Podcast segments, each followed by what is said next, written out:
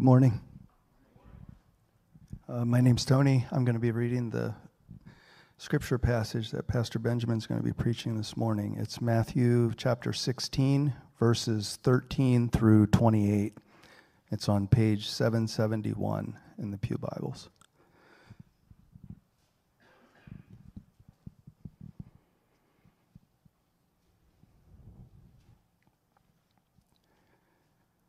Now, when Jesus came into the district of Caesarea Philippi, he asked his disciples, Who do people say that the Son of Man is? And they said, Some say John the Baptist, others say Elijah, and others Jeremiah or one of the prophets. He said to them, But who do you say that I am? Simon Peter replied, You are the Christ, the Son of the living God.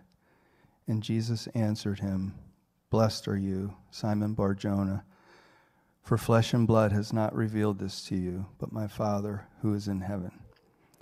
And I tell you, you are Peter, and on this rock I will build my church, and the gates of hell shall not prevail against it. I will give you the keys of the kingdom of heaven, and whatever you bind on earth shall be bound in heaven, and whatever you loose on earth shall be loosed in heaven. Then he strictly charged the disciples to tell no one that he was the Christ. From that time, Jesus began to show his disciples that he must go to Jerusalem and suffer many things from the elders and chief priests and scribes and be killed, and on the third day be raised. And Peter took him aside and began to rebuke him, saying, Far be it from you, Lord, this shall never happen to you. But he turned and said to Peter, Get behind me, Satan. You are a hindrance to me, for you are not setting your mind on the things of God, but on the things of man. Then Jesus told his disciples, If anyone would come after me, let him deny himself and take up his cross and follow me. For whoever would save his life will lose it, but whoever loses his life for my sake will find it. For what will it profit a man if he gains the whole world and forfeits his soul? Or what shall a man give in return for his soul? For the Son of Man is going to come with his angels in the glory of his Father and then he will repay each person according to what he has done. Truly, I say to you, there are some standing here who will not taste death until they see the Son of Man coming in his kingdom. This is God's word. Thank you, Tony and Jeff. Well, if there are any kids ages four through kindergarten, they can be dismissed back to Kira if they're here and want to go to a Sunday school class during the sermon.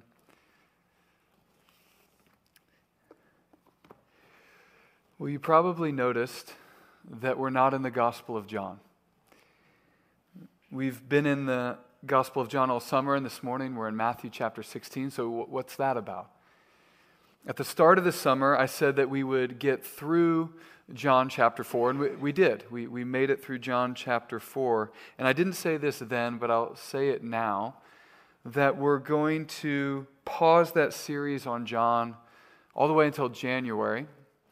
What we're going to do now will get us to Advent, then we'll do Advent, and then we'll start again in January. But between now and Advent, we're going to hike some new trails. These trails, I think, will challenge us, but they're going to offer to you breathtaking, panoramic vistas of God's redemption that we hardly notice in the Christian life. At least we don't notice them as fully as we ought. This morning, we're going to begin a 12 week sermon series on the local church. We're calling the series to draw from words in the passage I will build my church. God's antidote for an anxious and apathetic age.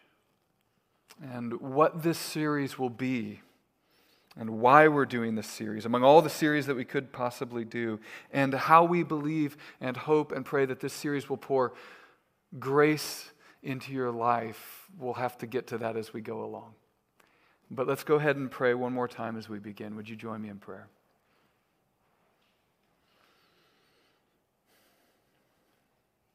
Heavenly Father, we pray that you would give us eyes to see what can only be seen when you move, when you change things, when you open our eyes to see the beauty of what you're doing in redemption broadly, but even specifically through your church across this world. In Christ's name we pray.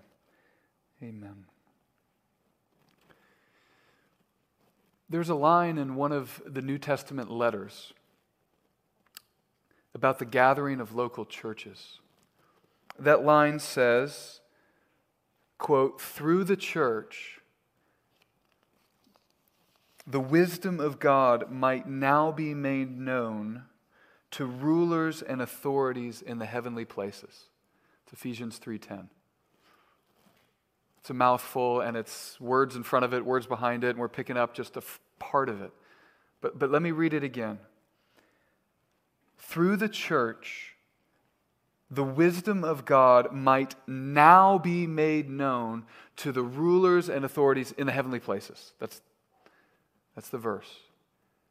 This line tells us that through, that, that through small, and seemingly insignificant groups of believers in Jesus, what we call local churches or the bride of Christ, God is actually putting on a spectacle. Not only to the watching world,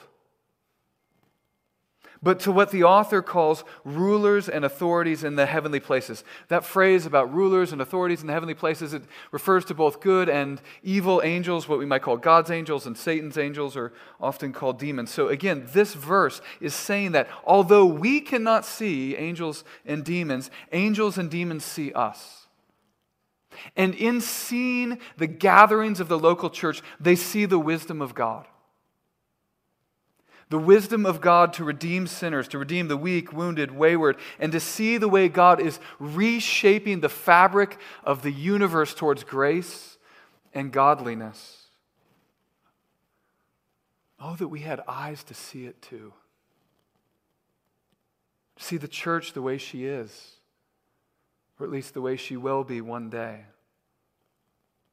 Which is to say, the gathering of local churches is not insignificant which is to say, the gathering of the local church is significant. But this breathtaking and panoramic vista is one, I would say, we hardly notice in the Christian life. We might believe church matters, but we don't often see the bride of Christ in her glory. Our picture of the bride of Christ, the beauty of what God is doing through people who don't deserve his love and could never earn it. That picture to us often just seems as insignificant as other pictures we just scroll past on our phones. Few, if any of us, got up this morning with the awareness that your attendance here is part of God's display to the rulers and authorities in the heavenly places. We're largely unaware and indifferent to what God is doing in the church. Today, statistics would tell us that the committed churchgoer in America now attends, if they're committed, one to two times a month, which is to say, regarding how we view the church, we live in a very apathetic age. And for those who do see the beauty of the local church, we can be fearful that her beauty is fading. Maybe the church was great once upon a time, maybe in the first century or in some other year, in some other generation, maybe right now, but in some other part of the world. But here, well, she's not so great. Or the church might still be great, but the greatness of the local church currently teeters precariously on a ledge or what we might call a slippery slope. Things might turn out okay, or they might turn out okay, not turn out okay. It's hard to say, some feel. And surely there are indeed many obstacles against the church. On the one hand, there are those who see enemies, enemies of the church in lockdowns and secular agendas and liberal churches that don't even believe that Jesus rose from the dead or that he's alive today. That's a problem. And then on the other hand, there are churches who wed together prosperity and health and political power. And then there are some churches and other denominations that are just awash in sexual scandal. And not only the future of the church, we have fears, but our country and our schools and our government and race relations and so on and so forth, which is all to say, we live in a very anxious age. And it's into this context Jesus says, I will build my church. To read the quote in full, let's look again at Matthew 16 here, verse 13 through 19. I'm going to be reading a couple verses at a time, make it just a quick comment or two, and a couple verses at a time. See what God has to say to us here. Matthew 16, verse 13. Now, when Jesus came to the district of Caesarea, Philippi, he asked his disciples, Who do people say the Son of Man is?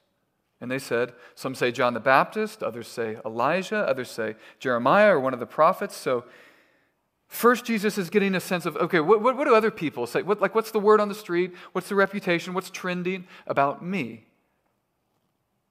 And then he narrows in. Not to what others are saying, but what do the disciples believe? And, and, I want you to hear this next question, not as something ancient, but, but something, something near. What, who, who do you say that Jesus is? Verse 15, and he said to them, But who do you say that I am? Simon Peter replied, You are the Christ, the Son of the living God. Verse 17, and Jesus answered him, Blessed are you, Simon Bar Jonah. Now, that phrase bar just means son. Some translations will write son of Jonah, so that's all that means. Blessed are you, Simon. Continuing, for flesh and blood have not revealed this to you, but my Father who is in heaven. This line about flesh and blood not revealing this uh, is a way to say that something supernatural has happened to Peter. His eyes have been opened to see the beauty of Jesus in a way that he never could have seen apart from God's working. It's, it's what we read about in John's gospel earlier this summer when Jesus spoke of being born again, something supernatural happening in a person's life to give them eyes to see. Continuing in 18 and 19, Jesus says, And I tell you, you are Peter, and on this rock I will build my church and the gates of hell shall not prevail against it. Is our key phrase.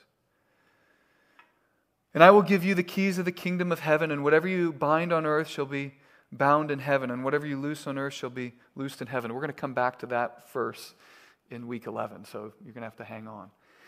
I'm going to come back to this same passage again. But I said a few moments ago that it is into our apathetic and anxious age that Jesus makes his promise. How can I say our age? The reason I see this promise speaking to our anxious and apathetic age is because all the same problems we have, in many ways, they had to. You may feel like our day is uniquely anxious and apathetic, and perhaps in some ways it is, but it seems to me that the context into which Jesus first spoke has too many parallels with our own day to say we're fully unique.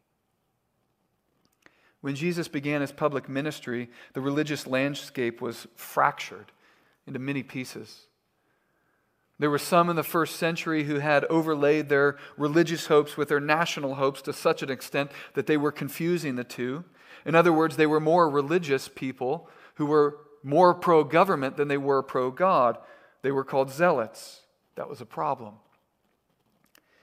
But also in the first century, there were some religious leaders who didn't teach or even believe important Bible doctrines. Doctrines such as the resurrection from the dead. These religious leaders thought the Bible was something they could pick and choose from, largely influenced by cultural fads. They were called the Sadducees.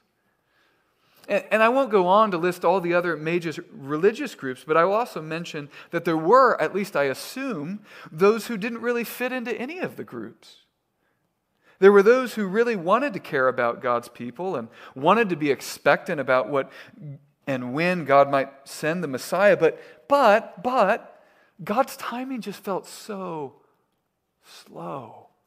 And this group of believers that seemed to be sincere, they felt so small and insignificant that I'm sure there were some, perhaps many, who were disillusioned and wondered what the point of even caring was. I'm not sure what we'd call that group. Maybe we'd call them nominal believers, that is, believers in name only, kind of on the outside, curious but indifferent. If these sentiments sound familiar and could map onto our day, it's because they can. The church has often been seemingly teetering on a ledge in different ways. Every age is an anxious and apathetic age. Think with me for a moment about our own day. Say, over the last 20 years, September 11th this morning, marking a significant anniversary. And think about these last 21 years or so. Specifically, think with me about the last two, or not last two, but two of the last few presidential elections. I'm about to say something political that has n- nothing to do with anything political. There's the disclaimer. Um, but just, just think about a couple of these last election campaigns. It, it doesn't take a political scholar to see a certain brilliance behind the campaigns run by President Barack Obama and President Donald Trump. You, you might like one of those presidents better than the other, and you might feel strongly that you dislike one of those presidents, or maybe both. I don't know. That's not the point of any of this. I, I'm not so much going to talk about their presidencies, but talk about the brilliance of their respective campaigns, or at least a part of it. After eight years with the Republican President George Bush, who just happened to be the son of a former president, after a long, or what was beginning to feel a long war in Iraq, and all sorts of other things that people perceived to be apathetic about our moment, President Obama ran on the promise of change. Things would be different. He would be different. His presidency would be different. Now, again, I'm not commenting on whether you like the change he brought. I'm merely saying that's what he promised. And many found that promise of change compelling, just as many found the promise to make America great again compelling.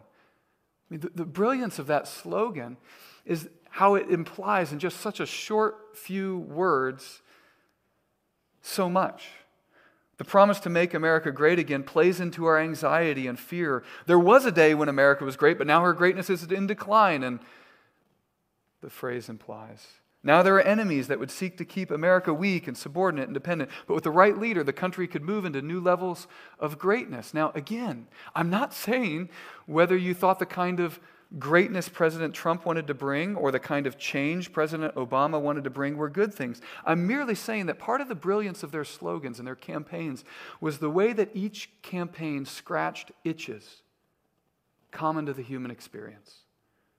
We're all looking for leaders to lead us out of our apathy, to lead us out of our anxiety. We're looking for a leader who will bring us into something meaningful, something solid. In Matthew 16, verse 18, we have something of a slogan, except to call it a mere slogan would be to cheapen it considerably. To call, I will build my church and the gates of hell will not prevail against it, a slogan is to reduce that to the level of propaganda, which it's not propaganda. It's a promise from the one who conquered death and now sits on the throne of the universe. The one who promises to build his church is also the one who bends the arc of the universe towards his will. Look again at Peter's confession. Verse 17, you are the Christ, the Son of the living God. Matthew 16, 17. Upon this, Jesus says, he will build his church. Jesus is not saying Peter himself is the rock, even though there's a play on the Greek words. They sound similar. If you're using one of the Pew Bibles, there's a footnote, footnote 3, says the name Peter, and rock sound similar. So there's a play on words there. You are Peter, Petra, rock. You only have to read the rest of the passage to see how Peter, or excuse me, how Jesus um, in just a moment, is saying that Peter is acting like Satan to know that Peter can't be the rock.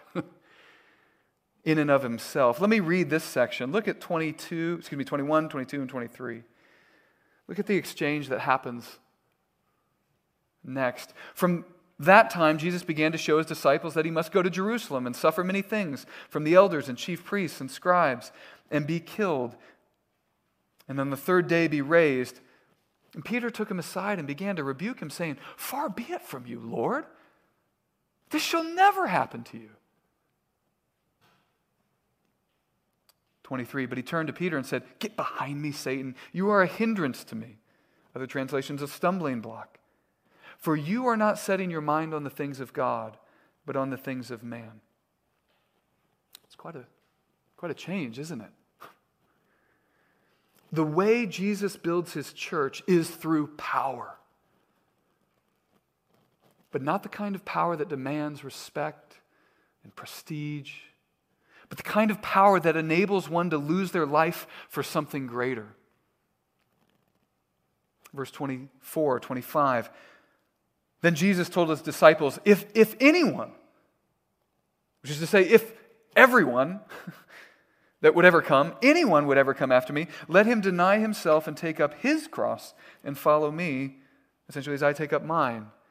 For whoever would save his life would lose it, but whoever loses his life for my sake will find it. Jesus builds his church by taking up his cross. To use a phrase from earlier this summer, the cross is messy ministry even bloody ministry. The cross is the way, however, to find life. These words of Jesus are more than propaganda because they are part of the great story of redemption. They don't come out of nowhere. In our series about the church, we wanted to set the context for, I mean, it could be a 10 week series, and we could have started with sermon number three, but we wanted to set the stage with two sermons to talk about the big story of redemption. And to do it in two very different ways, but similar ways. What we might call the cosmic story of redemption this week, and then next week, for lack of a better word, maybe what we would call the individual story of redemption. That's probably not the best phrase, but it does set the two in contrast, even though they complement each other. And it's into both of these stories that we see the significance of the local church.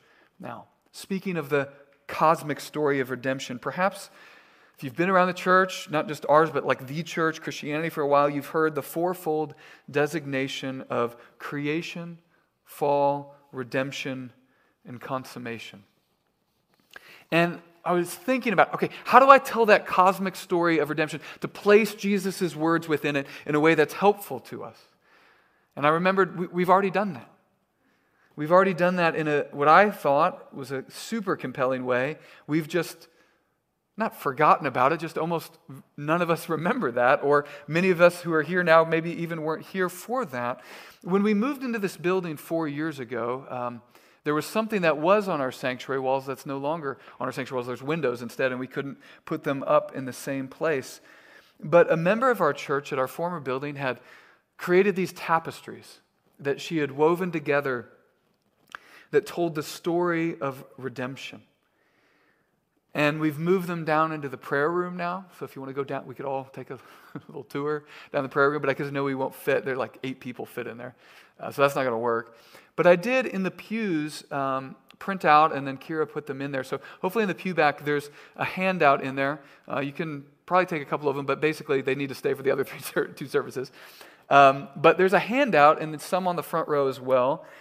And it's got the four pictures that are these tapestries that this woman named Cindy wove together and created for a church so that each week when we would come, we would see this. And then there was a kind of a plaque, so to speak, that, that told the story. And I'm, let me just read some of what's on these. On that first one, we have the what do you notice about that picture? Right, it's Harrisburg, right? So there's an artistic play there. I don't think that's quite what the Garden of Eden looked like. But you can see what's happening there. Words read this The following tapestries tell a story, or perhaps we should say the story, the story on which we are all a part, the story of which we are all a part, the story of beauty and brokenness, the story of ruin and restoration. Once there was a world, it was a good world. In fact, it was very good. God made it that way. We were created for such a world, and therefore our hearts continue to long for it.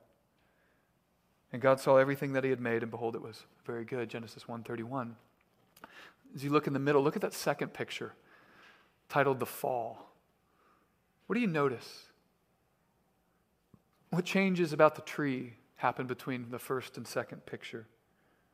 They're broken. And it's hard to see in the printing here, but if you were standing in front of it, you'd see that the colors become more drab, less vibrant. I won't read all of that for the sake of time. We alluded to it or read the, that passage David did in our confession of sin in the worship service. Then you look at the third picture, redemption. What do you notice between as you open that left picture, right picture, redemption, the third picture? You notice the trees are healed, or, or I should say, healing. And the colors, they start to brighten again. And then finally, if you look at the last picture, consummation. What do you notice? Not only do the colors get brighter, but what happens to the mountains if you flip between the pictures on that last page? The mountains and the trees, they get bigger. Not only is all of creation healed, but it's better than it ever was. Let me just go ahead and read that. I know it's in front of you, but I'll read it anyway. For now, the sign that hangs next to it says, We live in the in between time, a time when sin is defeated, but its effects have not yet to be fully put away. And that makes life hard. But one day, Jesus will come back to this world and establish his eternal kingdom. What a glorious day that will be for his children. It will be a day with no more darkness, no more decay, no more death, only perfected life with God forever. Revelation 21 Behold, the dwelling place of God is with man, and he will dwell with them, and they will be his people.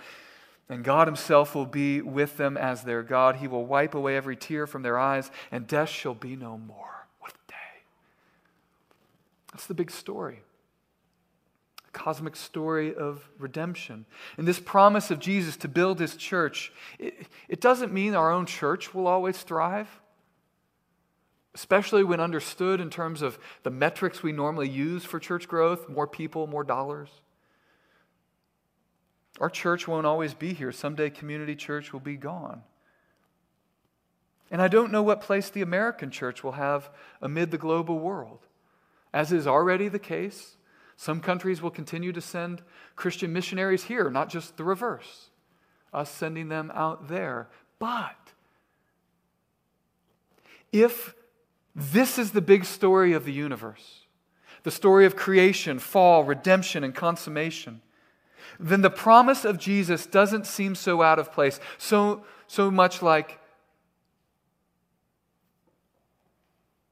propaganda, but instead it seems the way it should be as the rock solid guarantee of a forever future that's really bright.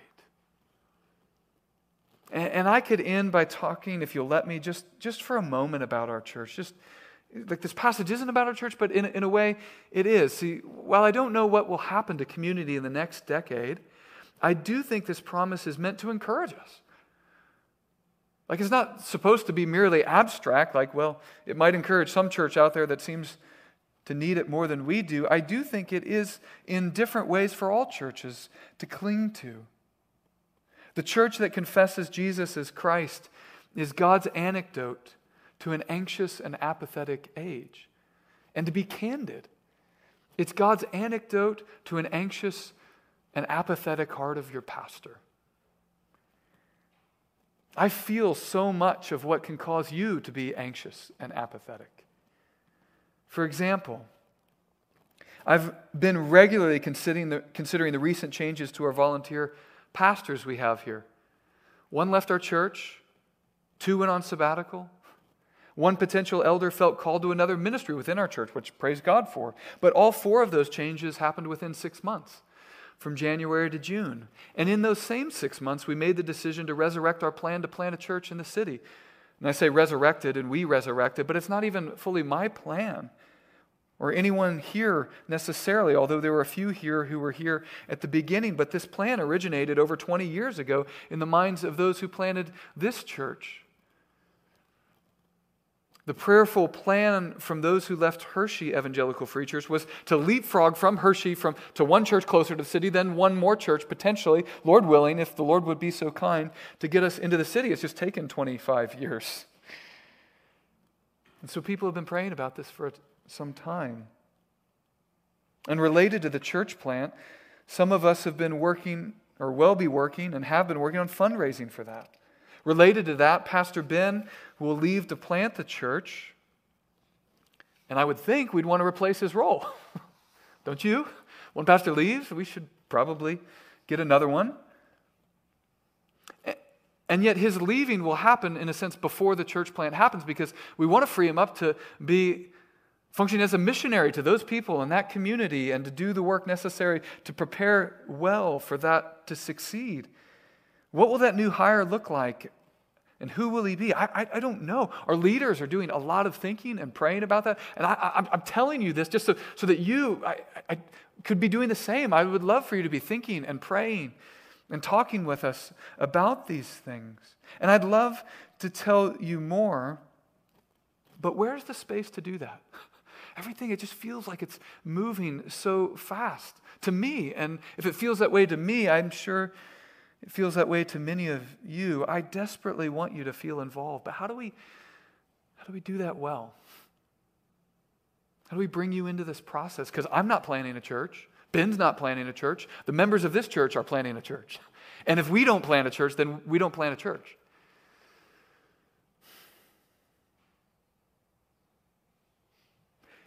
But as we close, for a moment, I want to put aside community. Put aside community church and all, all, all of that. I, what about your life? I don't know what this passage means specifically for your marriage, or your career, or your health, or what college you'll attend, or what sport, or how your sports team will do this fall. I don't, I don't know any of that, but I do know that Jesus is building his church. And if Jesus is building his church and you're a part of the church, then you have a bright future.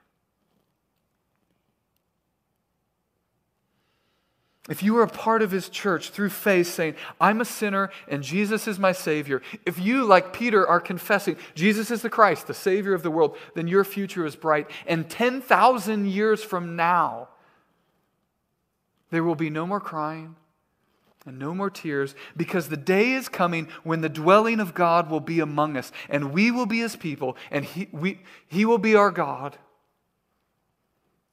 And we will see the church as radiant as she really is. But until that day, we have a role to play. Together. Would you join me in prayer?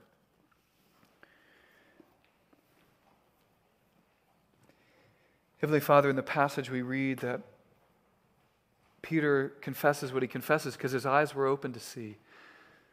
Flesh and blood didn't reveal to him, which is his human ingenuity didn't piece things together. But you did a work in his life to open his eyes. And, and that's the work, Lord, we are desperate for you to do among us.